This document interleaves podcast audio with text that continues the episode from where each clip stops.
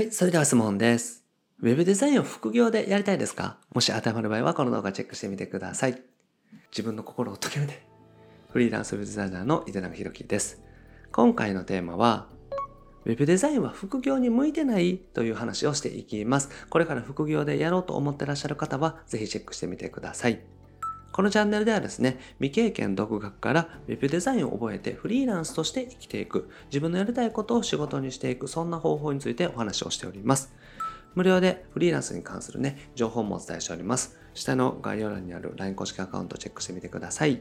はい、ということで今回もご質問いただきました。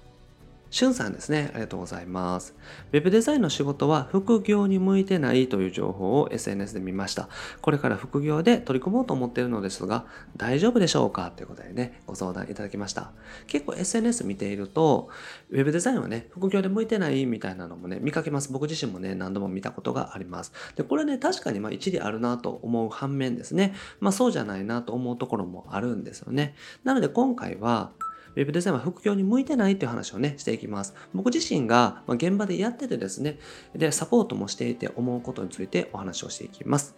はい。で、まずね、向いてないと言われる理由っていうのはね、ありますので、そちらをお話ししていきます。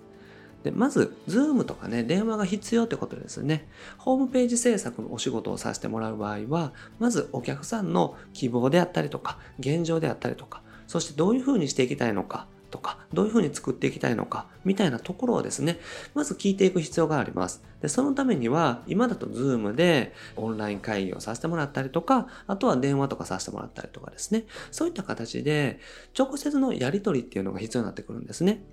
で、最近だとね、まあこういうご時世なので、直接お会いするっていうことは減ってきましたけれども、やっぱりですね、ズームとか電話とかっていうのが必要っていうのがあります。なので、日中にね、そういった形でやり取りする必要があるってことですね。で基本的に多くの会社さんはね、平日がお仕事で、休日が休みっていう形になってます。で、会社員をやってると、一緒ですけども、平日が仕事で休日が休みっていうところが多いと思いますので、被ってしまうんですね。だから日中にやり取りしようと思っても今のお仕事の時間帯だったりするので当然ですけれども Zoom とか電話とかは無理っていうことですよね。であとはですね制作に時間がかかってしまうっていうのもあると思います。ホームページ制作ってどうしても打ち合わせをしたりとかデザインを作らせてもらってお客さんにチェックしてもらったりとかっていう形でお客さんとのやり取りが多くなるっていうのがあるのとあとは制作にね単純に時間がかかるっていうのもあります。最初のね、トップページを作って、で、サービスのページを作ってとかですね、そういった形でデザインを作った上でコーディングもしていくってなると、一つのサイト作るのにですね、かなり時間がかかってきます。しかも、副業だったらですね、1日2時間とか1時間とかですよね。で、休日の1日使えたりとかっていう形の、この細切れの時間を使っていく形になりますから、制作にね、結構時間がかかってしまって、納期もかかってしまうっていうのがあります。だから、あんまり向いてないっていうのもね、一理あるなと思うんですよね。で、やっぱり会社の仕事と被ってしまう、ここが大きいと思います。お客さんから電話がかかってきても、例えばそこ離席してですね、電話かけるとかってするわけにもいかないところが多いと思うんですよ。だから、常に外出してるようなね、営業マンの方であったりとか、あとはリモートでね、お仕事してらっしゃる方とかだったら全く問題ないと思うんですけれども、オフィスで働いていて、ずっと張り付いているようなお仕事のしている場合はですね、なかなか副業でホームページ制作をしていくっていうのはね、難しいというか、ちょっとハードルルが高いんじゃないかなというふうに思います。はい。じゃあ副業でもできるのかっていう話なんですけど、副業でスタートされる方多いです。多くの方が副業でスタートされてますね。いきなりお仕事を辞めてしまって、フリーランスとして始めてしまうっていう方もいらっしゃいますけれども、多くの方はまず副業でとか、まずは何かお仕事をしながらとか、パートのお仕事をしながらみたいな形で進めていく方が多いです。で、これはですね、チャットだけでもできる仕事っていうのはあります。そもそもクラウドソーシングを使う場合だとあんまり直接のやり取りって推奨されていないのでチャットとかですねそのメッセージのやり取りでお仕事をしていきましょうみたいな形になってますだから副業でもですねそういったことはできます特に画像制作であったりとかあんまりですね規模感の大きくない単価も高くないお仕事だったらお客さん側もですね、あんまりこの Zoom とかでね、電話したくないっていうのがあると思います。お客さん自身も電話が苦手だったりとかしますし、電話する時間がもったいなかったりとかっていうのもね、思ってらっしゃる方も多いので、だからこうお互い様だと思うんですよね。なのでチャットだけでできる仕事っていうのも十分ありますし、最初はそういったものを取り組んでいていただけたら OK です。あと、休日に打ち合わせするっていうのも可能ですね。で会社さんだと平日お仕事で土日祝日休みみたいなところが多いですけれども例えばエステサロンの経営者さんとかだったら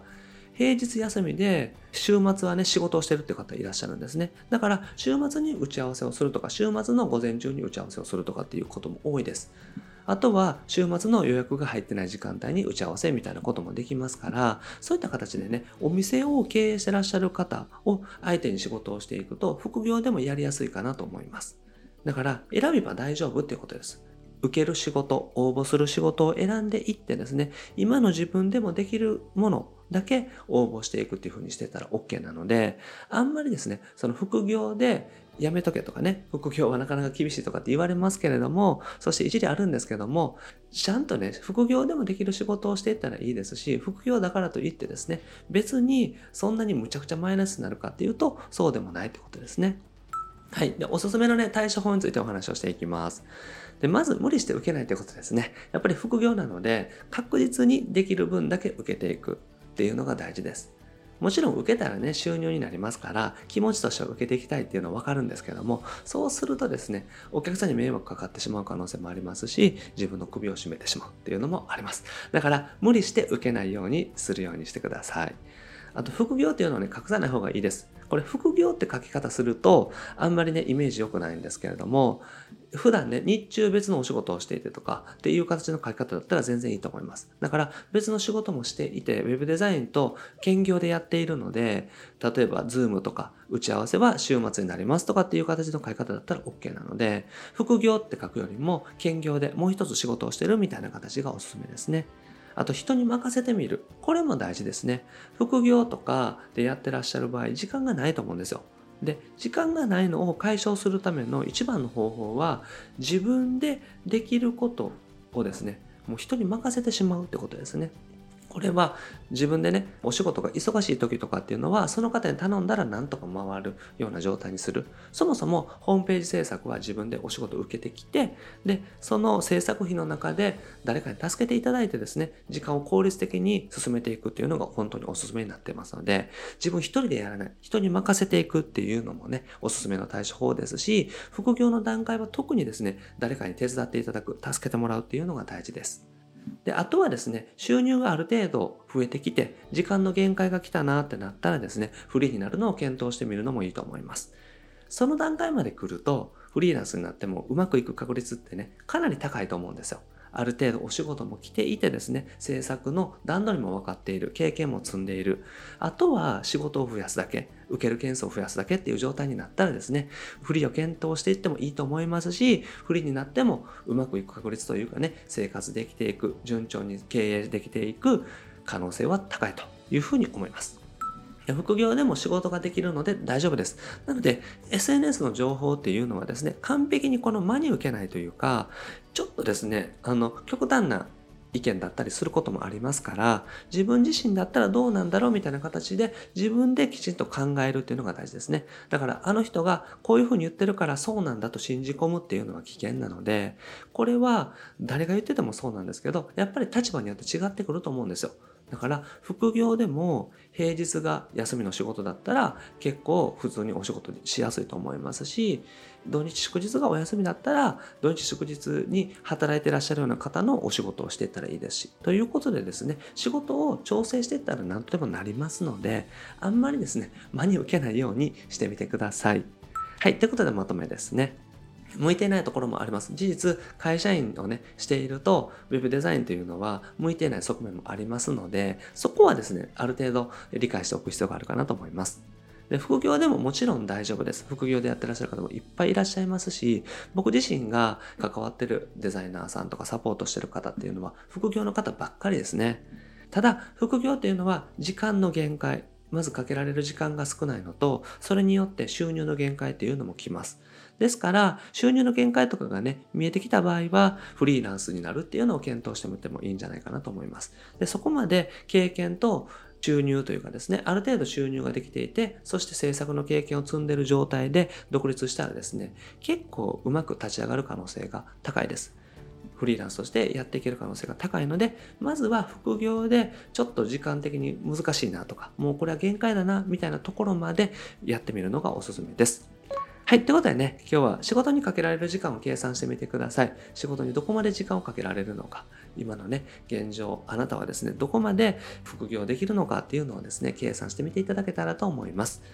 はい。ということで今回はですね、Web デザインは副業に向いてないのかって話をさせていただきました。全然そんなこともないので、副業でもやっていきます。ですから工夫次第でですね、何とでもなりますので、ぜひまず副業からチャレンジしてみてください。はい。で、僕はですね、日本全員フリーランスというね、目標を掲げてですね、日々発信させていただいております。ウェブデザインを覚えてですね、ウェブデザイナーになる。そして自分の好きなことで独立していくとかですね、そういった形でフリーランスになる方を増やしていきたいなと思っております。これまで300本以上の動画アップしておりますので、ぜひ過去の動画チェックしてみてください。それと今後もですね、毎日夜7時にアップしていきますので、見逃さないためにもチャンネル登録お願いします。はい。それと質問を募集しておりますので、概要欄からお願いします。はい。で、フリーランスになるための公式 LINE もやっております。こちらも概要欄にリンク貼ってますので、ぜひチェックしてみてください。登録していただけたらすぐに案件獲得法の音声セミナープレゼントしておりますので、ぜひチェックしてみてください。それと、Zoom 相談会もね、開催しておりますので、タイミングが合う方ご参加ください。あと、限定コンペも開催しております。LINE 登録者さん限定なので、ぜひね、タイミングが合う方ご参加ください。はい。ということで、今回は以上です。ありがとうございます。イダヤでした。